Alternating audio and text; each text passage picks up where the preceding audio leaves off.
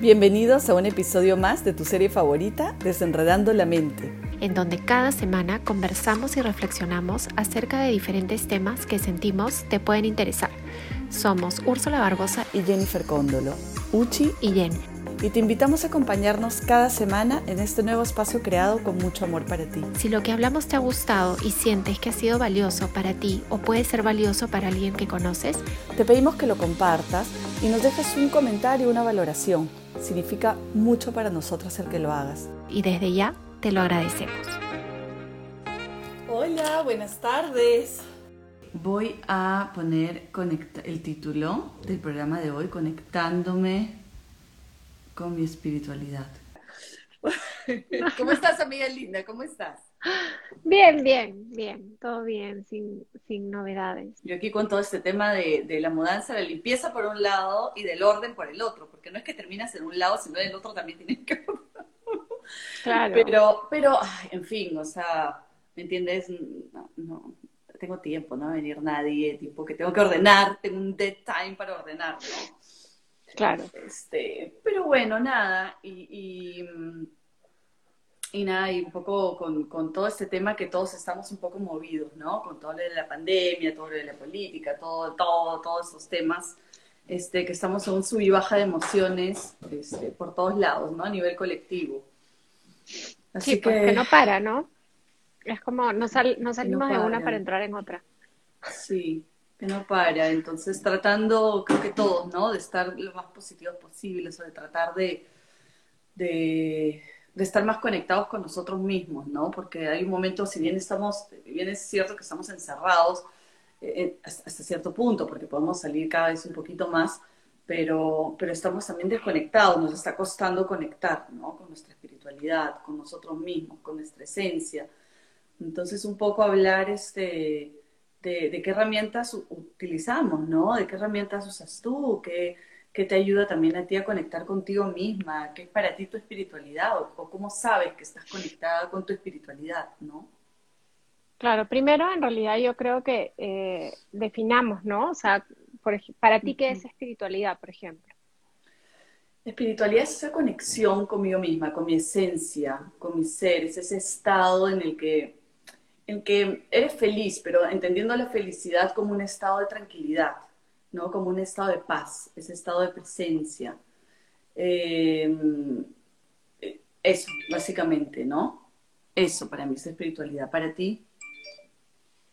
Yo creo que sí, también, no pienso así, pero sí, creo que es la conexión con este, vale la redundancia, lado espiritual, ¿no? En realidad el darnos cuenta que somos seres multidimensionales, ¿no? Y conectarnos con esta parte, no sé, de alguna manera no humana, por decirlo de alguna forma, ¿no? Sino conectarnos con esta, con nuestra alma, de alguna forma, con nuestro espíritu, ¿no? Con esta partecita que nos dice, oye, eres más que un cuerpo físico, ¿no? Eres más que un ser humano. O sea, hay algo más ahí, ¿no? Yo creo que es eso, ¿no? Sí, la parte no física, como dice Silvana. El recordarnos que en realidad somos espíritus, ¿no? Somos seres espirituales viviendo una experiencia humana. Y para eso la muerte es un maravilloso recordatorio, ¿no? Porque cuando muere alguien que tú quieres, te das cuenta, en ese momento es imposible que desaparezca. O sea, no puedes simplemente irse y ya no dejar de existir de alguna manera, ¿no? Y cuando comienzas a conectarte con esa persona de otras maneras tan sutiles, te das cuenta que somos mucho más que ese cuerpo, ¿no? Que vemos, que en realidad podríamos ver más que lo que ven nuestros ojos. Cuéntenos ustedes también, escríbanos ahí qué es espiritualidad para ustedes, ¿no? ¿Qué piensan o qué sienten cuando, en realidad, qué es lo que piensan cuando escuchan esta palabra, ¿no? ¿Qué se les viene, no? Escríbanos ahí también para leerlo. ¿Y cómo conectan, no? ¿Cómo conectas tú? Sí, me ganaste. Mira, a ver, podríamos decir que una de las maneras para conectar es por medio de la creatividad también, ¿no? Aunque la creatividad viene a ser el flujo, cuando tú estás conectada, fluye por ahí. Para mí es un constante estar presente, es un constante respirar, recordarme dónde estoy, dejar de irme con los pensamientos, es el pasado, del futuro, que parece un cliché porque ahora se repite mucho, pero parece mentira que el recordarte que estás acá, ¿no? Que esto es lo real y lo demás es simplemente de suposiciones o algo que ya pasó, es difícil. Simplemente el hecho de recordarte que estás acá, ¿no? Y en esas pequeñas cosas, cuando te preparas un té, cuando te das una ducha, cuando respiras sin ir muy lejos, ¿no? Entonces, ¿el mindfulness? El mindfulness, pero el mindfulness activo, ¿no? No solamente el sentarte y meditar con los ojos cerrados. Que eso también porque... o sea, para mí mindfulness no es eso. Para mí mindfulness es en todo lo que hago en el día estar presente. O sea, no es, no sé, para mí mindfulness no es me siento y medito, no. No, lo que pasa es que hay dos tipos. El mindfulness se divide en dos, que es el abierto, que es también te sientas y comienzas a sentir los sonidos, a meditar, y hay el activo, el otro, ¿no? El mindfulness. Claro, pero es que eso sería más meditación. No, se divide en dos el mindfulness. En serio, se divide en dos. Yo hice el Mindfulness Based Stress Reduction, ¿no? Y ahí te enseñan las dos líneas. Mindfulness, o sea, en realidad mindfulness es estar presente en todo lo que haces. O sea, ¿me entiendes? Estoy bañándome y realmente estoy en ese momento, ¿no? Sí. Estoy en ese momento y no dejo que mi mente se vaya y simplemente estoy en el momento que, ok, me estoy bañando y estoy sintiendo el agua, ¿no? Uh-huh. Y me hago masajes o me estoy jabonando, me estoy lavando la cabeza, no sé qué. Estoy cocinando, estoy realmente acá, no estoy, uy, en la tarde tengo que hacer esto. No, si no estoy realmente presente en lo que estoy haciendo, ¿no? Sí. O estoy, no sé, sí, sea lo que sea que uno haga. Pero mindfulness, ¿no? Sentado también. O sea, tú puedes hacerlo sentado. Y el mindfulness, comenzar, ¿qué estoy escuchando? ¿Qué estoy mirando? ¿Qué estoy oliendo? O sea, estoy presente estando sentado, cierro mis ojos y sigo conectada con la respiración. Eso es un tipo de mindfulness. Y el otro es el durante el día, el activo, ¿no? Cuando me lavo los dientes, cuando me ducho, cuando me cambio la ropa. O sea, puedes, cuando haces mindfulness based stress reduction, tienes que hacer los dos tipos, ¿no? Claro, como dice Rosa Patricia, atención plena durante todo el día. Y Silvana dice, ser consciente de ese momento. Qué lindo. Sí, es que eso es finalmente, ser consciente del momento presente, ¿no? De lo que realmente estás haciendo en ese momento y no, porque si no estás viviendo el presente. Estás, si estoy pensando en, ay, ¿qué voy a hacer más adelante? Que ya no estoy en el presente, ya me fue el futuro, ¿no? O estoy recordando algo del pasado, ya no estoy en el presente, me fui al pasado. Uh-huh, uh-huh. No es fácil tampoco, ¿no? No es fácil. Haciendo y no haciendo. Haciendo y no haciendo también, o sea, tiene las dos ramas, ¿no? Sí, conectando, o sea, de las dos maneras, no tanto meditativo, haciendo la meditación diaria, pero también la meditación activa, ¿no? Estando durante el día conectado. Y nada, esas pausas tan necesarias que tenemos, ¿no? Mientras más te escuchas, más te sientes, más te preguntas, ¿no? Las preguntas profundas que hacemos, porque es también, ok, estoy haciendo esto, estoy cocinando, y de ahí te preguntas, o sea, hueles el aroma de la comida, pruebas la comida, pero de ahí te preguntas, ¿y cómo me siento yo? ¿No? ¿Cómo estoy yo ahorita? ¿Cómo me estoy sintiendo mientras cocino? ¿Y en qué estoy pensando? O sea, tratar de ir más atrás, ¿no? Irte al finalizar el observador del que estaba teniendo esa experiencia de la cocina, ¿no? Y preguntarte cómo me siento, porque a veces estás ahí cocinando y también te sientes triste, pero estás tan distraída, claro, cocinando, que no validas lo que sientes, ¿no? Entonces un constante preguntarte cómo me siento y también soltar, ¿no? No darle tantas vueltas.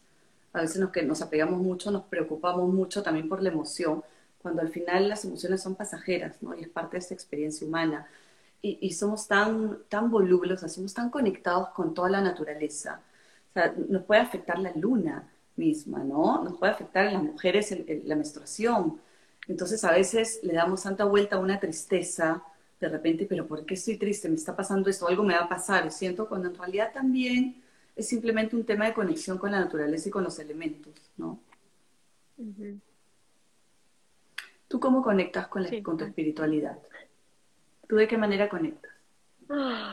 No sé, creo que uno puede conectar de todas formas, ¿no? O sea, no es necesariamente como que, ok, yo conecto de repente, pucha, no sé, meditando, ¿no? O conecto, no sé, o sea, yo siento que uno puede conectar con esta, no sé, con esta parte de nosotros en realidad en cualquier momento, ¿no? Yo creo que lo importante es ser conscientes de que tenemos esta parte espiritual, ¿no? De que no somos, pues, seres humanos, simplemente seres humanos, me refiero, ¿ah? O sea, sí somos seres humanos, pero de que no somos simplemente seres humanos, ¿no? Y que tenemos esta otra partecita súper presente, ¿no? Entonces, yo creo que ya al tomar conciencia, ya uno va conectando con esto, ¿no? O sea, de hecho, bueno, el yoga me ayuda un huevo, ¿no? A conectar con esa parte, a conectar con el presente, ¿no? A conectarte contigo, con esta dimensión, ¿no? Con esta dimensión de lo que soy, ¿no? Pero igual yo creo que uno puede conectar con esta espiritualidad a través de tu trabajo, ¿no? A través de lo que te gusta hacer, a través del cuidado en tus hijos, ¿no? Con el amor o la dedicación hacia tus hijos, el amor y la dedicación hacia tus mascotas, ¿no? O sea, es eso, o sea, es en realidad, yo creo que es en todo sentido, ¿no? Que lo podemos hacer, ¿no? No necesariamente en una actividad específica, ¿no? Entonces, por ejemplo, cuando dice Lizzie, ¿no? Que pone ahorita, yo siento que conecto cuando hago lo que más me gusta, como cuidar mis plantas, dibujar, salir a correr, ¿no? Total, a eso me refería, ¿no? Que uno puede conectar con esta partecita en las cosas cotidianas de la vida, ¿no? En lo que uno hace cotidianamente y no es que uno tiene que, pues, pucha, si yo, no sé, o sea, para conectarme con mi espiritualidad me tengo que ir a un ashram en India. No, o sea, no, uno puede hacerlo en esas cosas cotidianas, ¿no? Cuidar las plantas, en lo que te gusta hacer, a través de tu trabajo, como le decía hace un rato, ¿no? Y no pensar en que, no, para hacer eso me tengo que ir a India, ¿no? O un retiro de 3-4 días. Claro, me tengo que sumergir en la selva 5 días, ¿no? No. Claro. O sea, yo creo que hay que buscar esta conexión en las cosas cotidianas de la vida, ¿no? Del día a día. Y es que nos olvidamos también que la espiritualidad está basada en la simpleza de la vida, ¿no? Entonces, nuestra mente, nosotros como seres humanos, cuando vemos que algo es muy simple, muy sencillo de alcanzar, no, acá hay algo por atrás, no puede ser así, ¿no? Tenemos que hacer algo más, tenemos que ir a la India, ¿no? Porque no puede ser tan sencillo. Y vemos a las personas, por ejemplo, hay muchas personas mayores también muy conectadas con su espiritualidad, con esa paz, con esa tranquilidad, y que como dices, ¿no? Y como dice Lizzie, si no me equivoco, y está... cuidando sus plantas, y en ese momento cuando cuida sus plantas, en algo tan sencillo, algo que lo hace tan feliz, esa felicidad, eso que tú sientes que danzas por dentro, es tu espiritualidad en realidad, ¿no? En la psicología le llamaban el flujo, quisieron ponerle un nombre, ¿no? A ese momento, porque comenzaron, cuando hicieron muchos estudios hace años, comenzaron a ver que las personas mostraban esto en común. Por ejemplo, muchos artistas sentían esto como que mientras pinto hay un momento en que me pierdo y simplemente comienzo a pintar y es como si algo más, o sea, si viene esta inspiración, ¿no? O los escritores cuando escribían yo sentía simplemente que el lapicero se movía y me olvidaba y era una felicidad y pasé 2 horas escribiendo y lo sentí como 5 minutos. Como en psicología no sabían cómo escribirlo, lo llamaron el flujo, ¿no? Que es una palabra que se sigue usando un poco, pero en realidad es esa conexión con lo divino, es ese espacio en el que te abres y recibes esta conexión, este dictado, ¿no? Y a veces pensamos que lo que hacemos viene de nosotros, cuando en realidad viene de otro lado. Es simplemente la atención plena, ¿no? Eso. M. Vero dice, conseguí Testimony of Light y me encantó, lo encontré en español. ¿Dónde lo encontraste en español? Cuéntanos, porque a mí me encantaría, yo lo leí en inglés y me encantaría leerlo en español, porque obvio, ¿no? Entiendes mucho más, o sea, si bien sí creo que manejo bien el inglés, pero no hay como leer en tu propio idioma, ¿no? Así que cuéntanos, era un paréntesis. Pau dice, a veces me siento mal cuando mis hijos están disfrutando de lavarse los dientes, por ejemplo, y yo estoy apúrense, ya vamos, y ellos hacen todo con tanto amor y el adulto vive en la rapidez. Sí, total. No, como que ya es como que todo para ya, no para ahorita. Sí, o sea, quiero, pero ojo, también nosotros en realidad no hemos vivido con eso. O sea, acuérdate cuando éramos, no sé, adolescentes y por ejemplo, no existía Netflix, ¿no? Entonces tú veías tu serie y tenías que esperar hasta la semana siguiente para el otro capítulo, ¿no? En cambio acá ya tienes todo.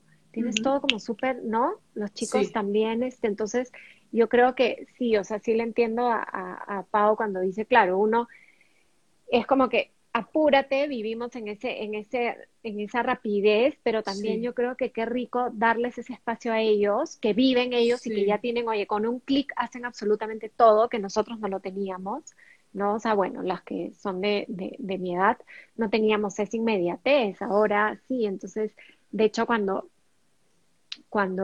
vemos a los chicos como que disfrutar esos momentos, habría como que dejarlos un poquito, ¿no? Y no apurarlos, ¿no? No vivir tanto en la rapidez, ¿no? A veces también se aprovechan un poco, ¿ah? Porque quieren ir a la cama tarde. Entonces la hacen larga, ¿no? Sí, pero claro, en ese tipo de cosas, pero por ejemplo a la hora, no sé, de comer o a la hora de esto, es como que ya apúrate, no sé qué, sobre todo ahorita que, ¿no? Que están, digamos, en la casa, más en la casa, ¿no? Darles como que esos espacios en que puedan ellos también hacer las cosas como con más atención plena, ¿no? Claro, pero exacto eso nos invita a nosotros a practicar más, ¿no? Porque eso es falta de paciencia, o sea, eso es distracción. Entonces nos invita a nosotros a decir, no, yo tampoco puedo responder así, tampoco puedo vivirlo apurando, tampoco puedo molestarme, tampoco puedo gritar de esta manera. Lo cual es humano, ojo, porque todos estamos nerviosos, todos estamos frustrados, todos estamos como, ¿qué pasa? ¿No? Cansados con la situación, entonces somos humanos, ¿no? Pero sí tiene que ser una advertencia. O sea, a mí también me pasó, la otra vez que estaba con todo esto de la mudanza, del cambio, del tiempo, no sé qué. Y sí me pasó que les he alzado la voz y me he molestado con ellos, ¿no? Y mi hijo mayor mismo me dijo, mamá, no me parece que tengas que alzar la voz de esa manera. O sea, podrías haberlo dicho de otra manera tranquilamente. Y de verdad que te queda... Yo no soy generalmente de gritar, no me gusta. Pero también soy humana. Y se me pasó. Y me molesté. Pero él, o sea, con esa palabra tan... Los niños son maravillosos, ¿no? Y te juro que me senté y dije, no, yo tengo que hacer algo para estar tranquila. Yo. ¿Me entiendes? Yo tengo que buscar la manera ahorita de buscar mis hábitos, de, no sé, dormir más temprano, no lo sé, pero tengo que buscar la forma porque esto no puede ser, esto no se puede volver a una costumbre, ¿me entiendes? No está bien. Ahora Kia me dijo, mamá, gracias por hacerme nacer. Tienen cada cosa, te juro, tienen cada cosa que te deja así, ¿no? Mientras tú estás volteando la tortilla. ¿Ah?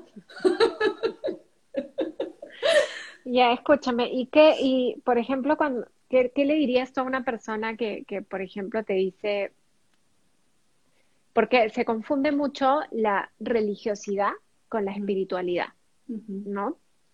Es algo que se confunde, entonces, una persona que te dice, sí, yo sí me considero una persona espiritual, pero en realidad te está hablando de que es una persona... O sea, súper religiosa. Sí, ¿no? Sí. La otra vez abrí un debate en un grupo que tengo acerca de religiosidad y espiritualidad. Yo me quedé leyendo, quise ver a ver qué decían un poquito, qué pensaban. Y de verdad que de todos los que respondieron, todos estaban de acuerdo en que la espiritualidad no tenía nada que ver con la religión. Me sorprendió un poco que sea tantos, porque es un chat como de 50 personas, y por lo menos habrán escrito unas 25, y que todos, personas adultas, y que todos tengan esa idea, ¿no? No hubo ninguno que dijo, no, puede estar también mezclado con la religiosidad, porque yo pienso que sí puede estar, o sea, sí hay personas religiosas que han sido muy espirituales, pero quizás han sido también otras épocas, exactamente las épocas en las que uno pensaba que para ser espiritual, estamos hablando, por ejemplo, de un San Francisco de Asís, ¿no? Una persona como él, porque Jesús pues no entró en religión, ¿no? Pero digamos, San Francisco de Asís, o personas Juan Pablo II, personas muy espirituales y que en esa época no se concebía, siento yo, separar la espiritualidad de la religiosidad. O sea, si tú tenías este deseo, este amor hacia este ser superior que nos ha creado, entonces tenías que ir a la religión, ¿no? Siento que en esa época no se podía mucho separar las dos cosas, sino quizás, no sé, no iba a ser aceptado, ¿no? Pienso que la espiritualidad no necesariamente tenga que ver con la religión, definitivamente, porque pienso que la espiritualidad, como tú bien lo has dicho, es algo muy, muy sencillo, ¿no? Es muy, muy sencillo, muy simple, y eso es lo que se nos dificulta tanto, encontrar la simpleza en las cosas de cada día, o sea, la simpleza en, como tú dices, mientras hago yoga, ¿no? La conexión con mi cuerpo. Es maravilloso cómo puedes llegar a tu ser también por medio de tu cuerpo, ¿no? Como un conductor. Claro, uno puede ser espiritual sin tener ninguna religión, uh-huh, ¿no? Y muchas veces uno no, o sea, uno piensa que si yo soy un ser espiritual, como que lo tengo que ligar a una religión, sea cual sea la religión, ¿no? Y en realidad no, en realidad yo creo que uno puede ser un ser espiritual sin necesidad de estar como que de profesar, digamos, ¿no? Una religión en específico, ¿no? Uh-huh, uh-huh. ¿Tienes que ir a abrir la puerta? Están tocando la puerta, que tengo visitas.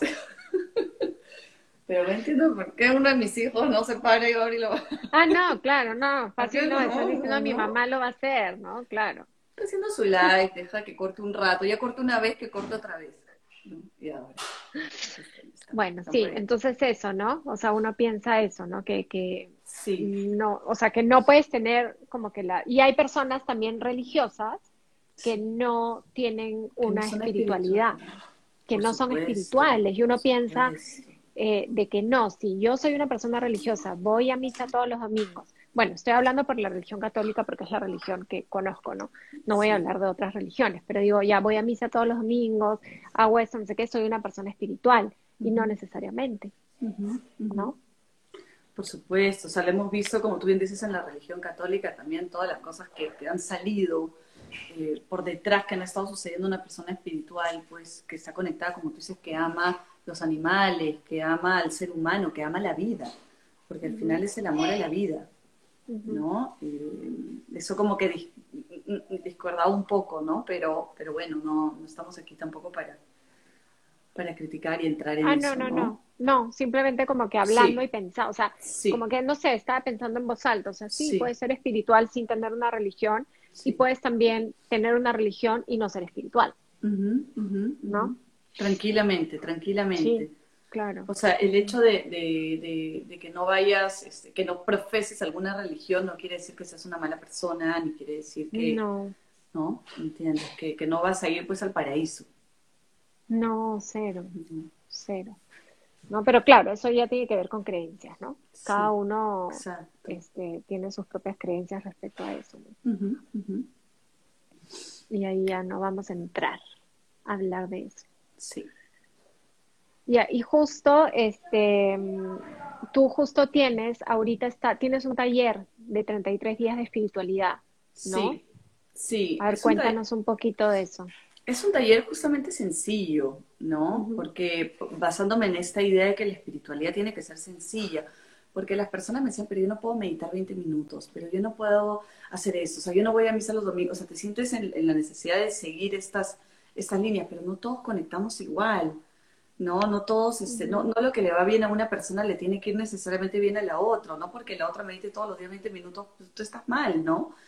Es un poco tratar de encontrar la forma. Entonces es un taller sencillo, o sea, cada día se desbloquea automáticamente una clase, y en ella hay 5 minutos de meditación, 5 minutos, algo muy pequeñito, cada día un tema que te invita, que siempre son los temas, bueno, el perdón, la culpa, el amor propio, la compasión, ¿no? Se toca un tema y que te invita un poquito a pensar, ¿no? Y después entra un cuento de sabiduría zen, esos cuentos antiguos, ¿no? Que en nuestro lado son más orientales, entonces no los conocemos. A mí me gusta mucho el cuento, porque el cuento es muy lúdico, y son estos cuentos zen que te dejan como que un poco abierto también, que es bien interesante, como las preguntas Coan, que tú puedes percibir el cuento de una manera y yo de repente de otra manera, porque estoy en otro momento de mi vida, he tenido otras experiencias.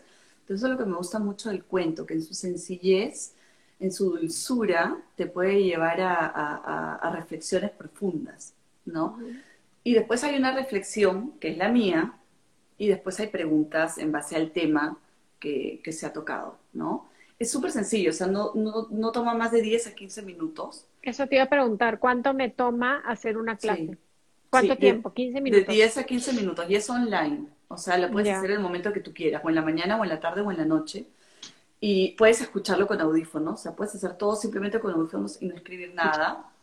Puedes imprimir las hojas y hacer tipo un diario, ¿no? Y escribirlo. O puedes también, no sé, mirar en la misma computadora, ¿no? Entonces, es un poco adaptar a lo que a cada uno le gusta, ¿no? Y aparte hay 3 llamadas de Zoom entre esos 33 días en las cuales nos encontramos un poco, que no son clases tampoco, porque no hay nada que enseñar en esto. Simplemente es compartir, ¿no? Compartir las reflexiones que cada uno ha tenido con los cuentos. Y ahí salen cosas interesantes, porque justo lo que te digo, la reflexión que tuviste tú te llevó a un momento de tu vida, y a mí me llevó totalmente a otro momento de mi vida, y escuchar nutre, porque los grupos son interesantes, ¿no? En los grupos siempre hay algo en común, en los grupos hemos pasado vivencias parecidas, ¿no? Y las encontramos ahí, en esos momentos. Entonces, es más un nutrirse, un encontrarse, hacer un espacio donde podamos compartir. Y nada más, y el curso queda abierto para toda la vida, entonces se puede repetir cada cierto tiempo. El próximo año de repente otra vez tengo la necesidad y entro y yo misma lo vuelvo a hacer, ¿no? Ah, o sea, lo compras una vez y ya lo tienes forever.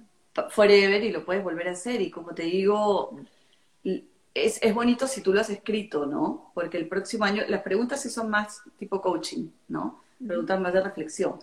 Pero de repente el próximo año tú lees, comparas lo que entendiste el año pasado y te das cuenta que cuánto has cambiado, ¿no? Te das cuenta cómo tu percepción de la vida ha cambiado, ¿no? Y eso es lo bonito.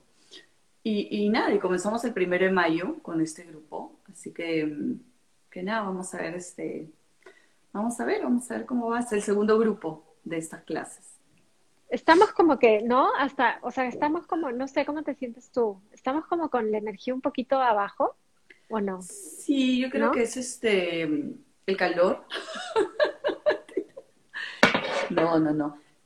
Sí, no sé, bueno, yo creo que en general, ¿no? Todos estamos un poquito con las energías un poco así como contenidas. Como que observando qué va a pasar, protegiéndonos, cuidándonos un poco. Sí, no sé, siento igual como que no han habido muchos comentarios, como que no sé, siento como la energía un poco como densa, ¿no? No sé. Sí, como, y encima, sí, pues sobre todo, bueno, y es, o sea, digamos, no es raro, ¿no? Pero es justo tocando este tema y como que lo siento un poco como, no sé. Exacto. Pero bueno. Y recordarnos eso, ¿no? Que está bien también estar así. O sea, está bien estar un poco bajo y a veces nos preocupamos y nos sentimos mal y queremos estar siempre con la sonrisa, ¿no? Con la energía, pero no. Estamos a nivel colectivo, todos estamos con esta sensación. Es increíble, pero es un montón de personas ahorita. Están con la energía, con una mezcla. No es como si metieras en una mochila la angustia, la tristeza, la preocupación, la frustración, la indecisión, ¿no? La mueves y sale algo, ¿no? No llego a cerrar mis ideas, dice Tati, creo. Eso que sale es un poco como nos sentimos, ¿no?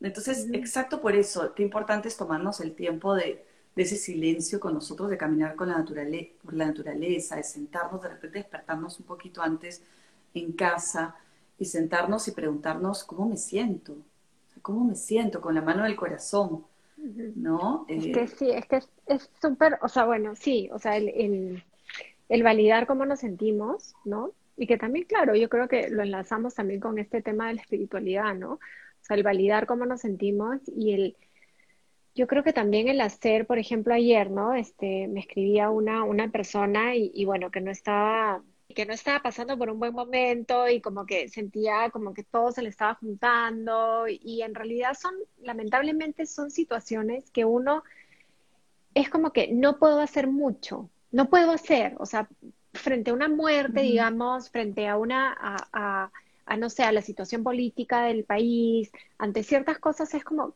¿qué puedo hacer? O sea, ¿no? Es como que uno también se siente como atado de manos, ¿no? Entonces, es un poco, yo creo, como le decía a ella, y un poco lo que decías tú ahorita, ¿no? Ya, ok, siento, valido lo que siento, ¿no? Pero también busco estos momentos, yo creo, de sentirme bien, ¿no? Busco estos momentos de conexión, busco estos momentos de hacer algo que me haga sentir bien, de hacer algo que me guste, ¿no? No sé, o sea, yo siento que ahorita en estos momentos es súper importante eso, sí, ¿no? De buscar esos momentitos en los cuales me conecto, ¿no? Hablando de la conexión, hablando de la espiritualidad, o sea, en esos momentos en los cuales, no sé, estoy conmigo, o estoy en realidad, no sé, puede ser con mis hijos o con quien sea, ¿no? Pero en los cuales siento esta conexión, ¿no? Y siento este bienestar, ¿no? Sí, y tratar de soltar un poco, ¿no? Hay cosas que no podemos cambiar. Hay cosas que realmente no tenemos el control, ¿no? Como tú dices, una muerte, la situación política, lamentablemente no tenemos el control. Entonces, si nos preocupamos antes y de ahí nos volvemos a preocupar cuando sucede la situación, pues estamos desgastando más que todo, ¿no? Claro, y si puedes, está bien. Exacto. Y es pensar, creo, ¿no? Ok, ¿puedo hacer algo? Si puedo hacer algo, lo hago. Exacto. Obvio. No puedo hacer nada, entonces lo suelto, ¿no? Y es un poco, o sea, claro, yo sé ahorita, no, o sea, no es la idea meternos en temas de política, pero igual yo ayer pensaba, y les mandé un mensaje a unas amigas, pero les decía, ok, no se puede hacer nada, ya, o sea, es como que, pero sí se puede hacer algo. Yo creo que algo podemos hacer, ¿no? Yo creo que algo se puede hacer en favor del Perú. Entonces, ok, pensemos un cerebro, les dije, piensa, 10 cerebros piensa mejor que uno, así que, ¿qué podemos hacer? O sea, yo no estoy en el Perú, pero quiero apoyar, quiero hacer algo.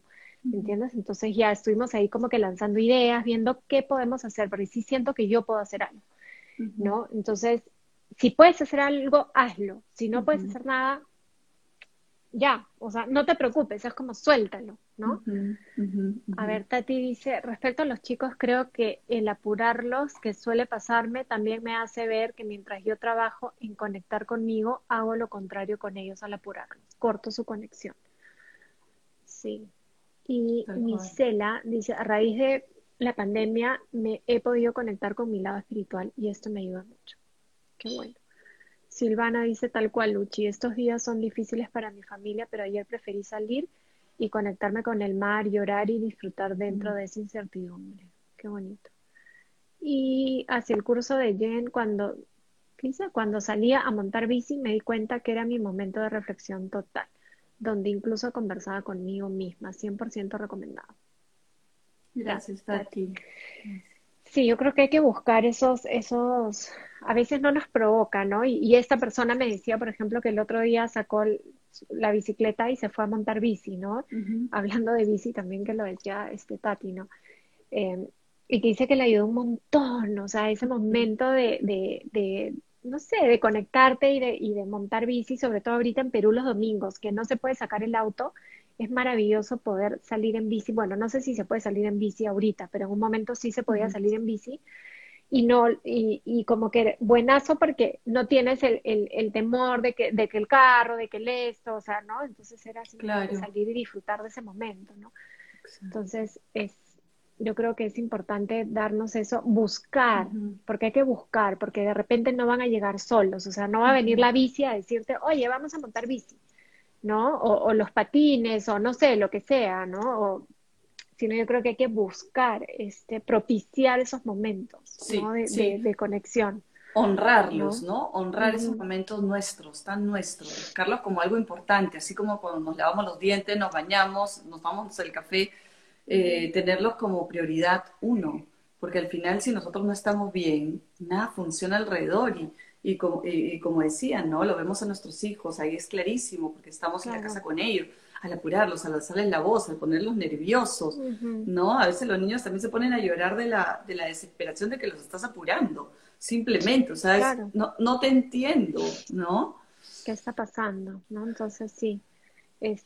Sí, y hacer, hagan en realidad lo que les hace bien, o sea, busquen esos momentitos que disfrutan, ¿no? A mí me encanta, por ejemplo, salir, pero salir a tomarme un café, o sea, no tomarlo en mi casa, ¿no? Como mi esposo me dice, pero ¿por qué no te lo tomas acá? Le digo, es que no es lo mismo, o sea, a mí, no, es que no tengo ni idea cómo disfruto ese momento, en que me voy de la casa, y me siento a tomar un café y simplemente ahí, o sea, mirar a la gente pasar, o quedarme ahí, de repente, pucha, me pongo a trabajar en mi teléfono, a hacer algo, y de repente simplemente nada, es simplemente sentarme a disfrutar ese momento sola, nada más. Y me encanta, o sea, lo disfruto horrores, ¿no? Entonces hay que, y es un momento en el cual me conecto full, entonces es como... Busquen esos momentos, ¿no? De conexión y momentos que te hagan sentir bien. Y prioridades, ¿no? También, súper importante, ¿no? ¿Cuáles son las prioridades? ¿Qué es una prioridad para mí? O sea, ¿no? También, exacto, ¿no? Exacto. Bueno, sí, mientras más conectamos con nosotros mismos, más nos conocemos también, ¿no? También. Somos tan interesantes, en realidad, tan interesantes dentro de nosotros. Hay un mundo por conocer. Cada vez que cae una pared, que descubrimos algo de nosotros, hay otra cosa más dentro de nosotros, hay otra cosa más. Y en ese silencio, en preguntarnos por qué reacciono de esta manera, ¿no? O por qué atraigo a este tipo de personas, qué tuve que aprender de esta situación, para qué tengo que pasar por esto ahorita. O sea, son preguntas tan importantes y que de verdad que cuando estamos en la bulla, ¿no? Y en los pensamientos no tenemos la oportunidad de hacerlos, ¿no? No tenemos la oportunidad de escuchar esa voz que nos responde. Y nada, y ahí el autoconocimiento te invita a poner también límites. Y todo eso es parte de, los límites es algo que tú sabes que yo he venido trabajando mucho los últimos tiempos, porque creo que como muchas personas... hemos crecido sin saber lo que es poner límites, o sea, ni siquiera conocer bien la palabra en sí, o que estaba bien, o que no eres mala al ponerlos, pero para llegar a poner tus límites es necesario conocerte, es necesario saber qué quieres o no, porque yo cómo puedo poner una frontera o decirle a alguien hasta acá, si yo no tengo idea qué es lo que quiero, y yo no voy a tener idea qué es lo que quiero, si es que no tengo mis momentos de silencio conmigo, ¿no? Entonces es una cosa, como dicen, todos los caminos llevan a Roma, ¿no? Uno puede llegar a la espiritualidad por acá o por acá o por acá, pero lo importante es encontrar nuestro camino y reconocer cuando estamos en ese espacio, ¿no? Cuando hay esa tranquilidad, esa paz, eso que a veces te preguntas es, ay, pero mira que estoy tranquila estoy tranquila, qué maravilla, o sea, qué bonito vivir en ese espacio de tranquilidad y de confianza con el universo, ¿no? De, bueno, yo sé por lo que estamos pasando, no es que me estoy haciendo la loca, no es que tengo los ojos cerrados, no es que no quiero ver, no, sé lo que estoy pasando, pero de alguna manera lo que más puedo hacer ahorita es orar. Yo lo que más puedo hacer es orar para abrir las conciencias de las personas, para que abran sus corazones, para que puedan votar cada uno de la mejor manera, en el caso de la política, puedan tomar las mejores decisiones, porque definitivamente las respuestas que están pasando son respuestas hacia un nivel colectivo, o sea, hacia una conciencia colectiva. Hay algo que nos está queriendo decir, o sea, las situaciones no suceden porque suceden. Y es preguntarte también con una mano al pecho, ¿qué no he visto yo? O sea, ¿por qué está sucediendo esto? De repente he estado tan metida en mi burbuja o en mi mundo que no he estado viendo al costado lo que estaba sucediendo, ¿no? Entonces, tratemos de buscar que sean situaciones, en vez de sentirnos mal, que puedan llevarnos a una transformación de conciencia, ¿no? En vez de pelearnos con lo que está sucediendo, con la situación. Sí. Silvana dice, exacto, disfrutarlos conscientemente. Amo la naturaleza, encuentro conexión, verla, sentirla, aparte de hablar conmigo, reflexionar. Súper. Sí, gracias. Sí, total, ¿no? Yo creo que todo es parte de... ¿no? Todo suma, como tú dices, y todo finalmente es como que todo se va como uniendo y finalmente, no sé si llamarlo como un círculo, ¿no? Pero es como que, ok, voy y esto va, y esto va, y esto va, y esto va, y finalmente llego a donde tengo que llegar, ¿no? Sí, yo si tuviera que darle un diseño, le daría como un torbellino, ¿sabes? Que es lo que hablamos un poco en el taller del niño, ¿no? Porque a veces subes y estás como que, ¡guau! Ya sané, ¿no? Me di cuenta, logré, ¿no? Y después otra vez bajas y otra vez subes. El torbellino tiene ese movimiento, ¿no? Los dos movimientos. Y te mueves y es un constante ir y venir. Y a veces sentimos que estamos retrocediendo, a veces decimos, pero ¿por qué he caído otra vez en lo mismo, en la misma rutina de antes? ¿Por qué caí, no sé, en una adicción o en una, no sé por qué? Y en realidad no es que has regresado, no es que has retrocedido, es que la vida te está llevando a que regreses a ese lugar porque faltó aprender algo más, te faltó ver otro matiz de esa experiencia. Hay algo ahí que faltó aprender, ¿no? Otra mirada más hacia esa misma experiencia. Entonces, cuando entiendes eso, ya no te das con palo, ¿no? Por decir, si ya no estás como que, pucha, qué horror, yo que había trabajado tanto en mí, yo que había hecho esto. No, o sea, no estás retrocediendo, estás regresando, sí, a esa situación, pero porque te faltó aprender algo más. Hubo un detalle más que no viste en ese momento y ahora estás preparada para verlo. Antes no. María dice, es lo que digo también, yo que fue lo que no vi por estar metida en mí.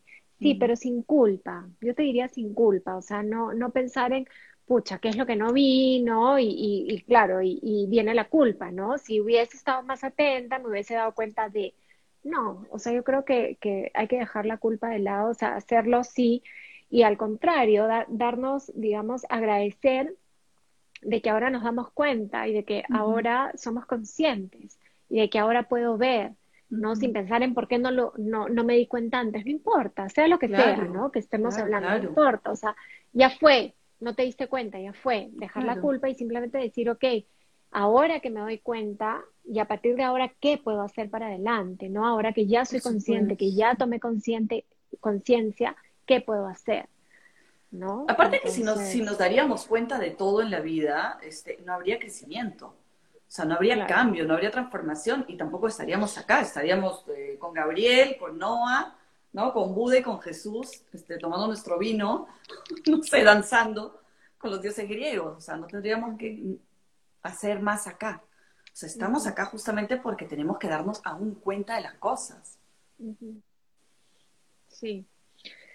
Sí, viene la culpa, sí, de hecho, ¿no? Pero por eso es como dejarla, ¿no? Dejarla un poquito de lado y decir, simplemente no me di cuenta en ese momento, y está bien, y no tenía que darme cuenta en ese momento. En el momento que tenía que darme cuenta es en el momento que me di cuenta, es ahora, porque ahora tengo la conciencia, ahora tengo las herramientas, ahora tal vez puedo hacer algo. En ese momento tal vez no, por eso no me di cuenta, porque mi atención estaba en otras cosas que eran importantes. ¿No? Claro, entonces, que eran importantes para ti en ese momento. En ese momento, entonces ahora que ya tomé conciencia, ahora que ya me di cuenta, entonces ahora sí es mi responsabilidad hacer algo, porque ya soy consciente. Pero es tan difícil, ¿no? Como dice María, y a mí me parece eso difícil en particular con mis hijos, por ejemplo, ¿no? Siempre mis hijos para mí son, tú sabes, ¿no? Ya, pero para todas las mamás, ¿no? Pero mi foco, ¿no? Y creo que a todas nos puede pasar de que hemos vivido experiencias particulares con el hijo mayor o la hija mayor, y con los que vienen después somos más tolerantes, somos más pacientes, somos más, siempre con los primeros tendemos a ser un poquito más exigentes, más duros, como que queremos el manual del buen padre, ¿no? De la buena madre, lo que se supone que tiene que ser. Cuando no teníamos hijos, veíamos un niño gritar al costado y decíamos, Dios mío, mi hijo no gritaría de esta manera. Cuando yo tenga hijos, olvídate. ¿No? Con esa inocencia, ¿no? Y después cuando tenemos a los hijos con los mayores, pues estamos ahí detrás, porque queremos el manual de la perfección, ¿no? De lo que se supone que tiene que ser, y van a ver que yo sí lo hago bien.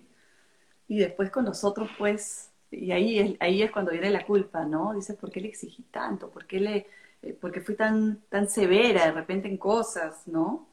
Y al menor, pues, y siempre los mayores dicen eso de los menores, ¿no? ¿Por qué a él, a ella le dejas? Y a mí a esa edad no me dejabas. Sí, claro. Sí. Bueno, yo había dicho el jueves pasado que hoy día teníamos una invitada y en verdad me confundí horrible. La invitada es el próximo jueves. Yo pensé que ibas a decir, la invitada es Jennifer. No, no. No, la invitada es el próximo jueves, en verdad. Yo les había dicho que este jueves teníamos una invitada súper especial, y estamos las dos, ¿no? No, es el próximo jueves. Así que me encantó que nos etiqueten, que nos manden fotos del lugar donde viven, de la vista que tienen, ¿no? O si comen algún plato peruano también, por favor, envíennos la foto. Para poder repostearlo, etiquétennos, o nos envían por inbox la foto y nosotros la posteamos, obviamente si no quiere, sin etiquetarlas, ¿no? Simplemente poniendo de dónde es la foto, ¿no? Así que pero si quieren que las etiquetemos, las etiquetamos también. Ah, claro, o sea, no, de hecho si ellos lo que pasa es que yo digo, si ellas ponen en sus stories y nos etiquetan, nosotros lo reposteamos, pero si lo mandan por inbox, de repente, ¿no? Claro, es como, supuesto. Ahí sí, ¿no? Así que bueno. Sí, pero mándenos de los lugares en donde están, de sus platos de comida, de cómo conectan con ustedes mismas cuando están corriendo, cuando están haciendo ejercicios, cuando están meditando. Mándenos porque nos inspiramos entre todos, ¿no? Sí, para compartirlo es bonito. Sí. Así que bueno, gracias por conectarse hoy, gracias por sus comentarios, no se olviden de siempre... recomendarnos, compartir esto con las personas que sienten que les puede ayudar, ¿no? Y bueno, nos vemos el próximo jueves, ahora sí con la invitada. Sí, y no se olviden que el 1 de mayo, entonces, comenzamos el curso online, está en el link en mi biografía, de 33 días conectando con tu espiritualidad. Listo, nos vemos el próximo jueves, que tengan un lindo fin de semana. Chao a todos, gracias. Gracias por habernos acompañado. Nos esperamos la próxima semana con un nuevo episodio.